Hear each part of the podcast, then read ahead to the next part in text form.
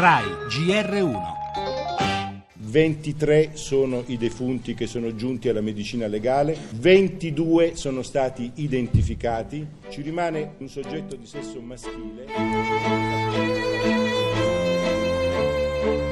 perso un figlio, chi ha perso un papà come me, come noi, meritano giustizia. Abbiamo perso un, un bravissimo ragazzo. Se voi manterrete la giusta attenzione dei media faremo venire fuori noi con il nostro lavoro di parti civili, ma voi non dovete mollare un attimo.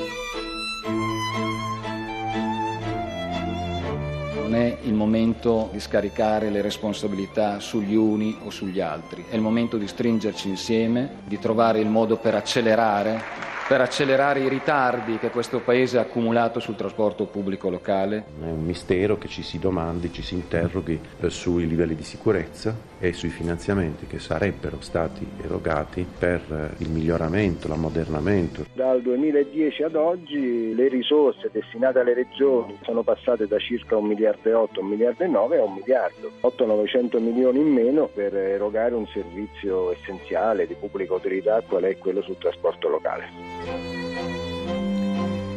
Dopo l'inevitabile e straziante riconoscimento dei corpi ai familiari delle vittime del disastro ferroviario pugliese non resta che chiedere giustizia. E all'indomani della tragedia una prima accelerata nell'inchiesta c'è stata. Oltre ad aver iscritto sul registro degli indagati capistazione di Andria e Corato, i magistrati del pool di Trani, coordinati da Francesco Giannella, lo abbiamo ascoltato, si pongono essenzialmente tre domande. Come sono andati fatti, come invece sarebbero dovuti andare secondo le norme che regolano la circolazione ferroviaria e non ultima, che fine hanno fatto i fondi per ammodernare quel tratto di binari. Mettiamo da parte le polemiche cerchiamo la verità e l'invito rivolto alle Camere dal Ministro del Rio, ma di fatto continua a pesare come un macigno l'interrogativo sulle risorse sottratte al trasporto pubblico locale, almeno stando alle parole, le avete appena ascoltate, di Guglielmo Loi della Will che ha snocciolato cifre impietose.